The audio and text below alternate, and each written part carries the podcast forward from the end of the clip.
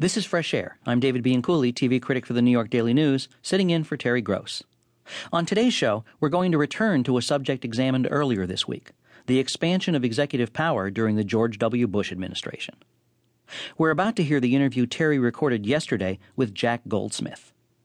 Goldsmith spent nine months as head of the Office of Legal Counsel, the OLC.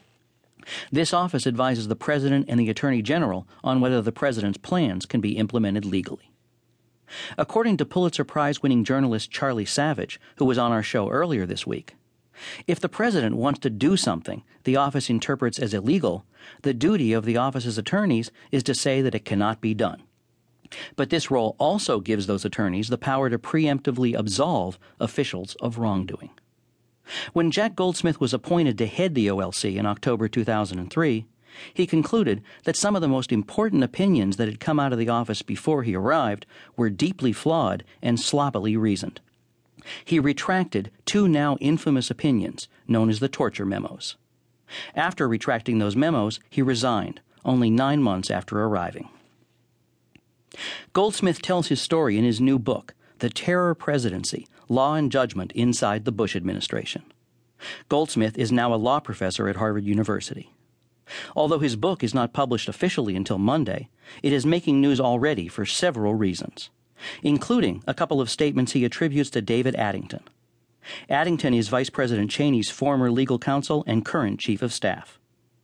Addington was a major figure in the secret planning of the war on terrorism's legal strategy and is a strong advocate of the expansion of executive power.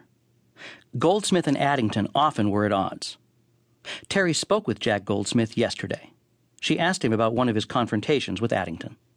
You quote him as saying some things in the book that, that are already being quoted a lot on the internet and are striking some people as very extreme. And I'd like your reaction to these things that he said. Okay. Um, you, you write that when you were trying to put an important counterterrorism initiative on a proper legal footing, he said, if you rule that way, the blood of the 100,000 people who die in the next attack will be on your hands. Um, how, how do you interpret what he said and what, what he meant your reaction to be to that?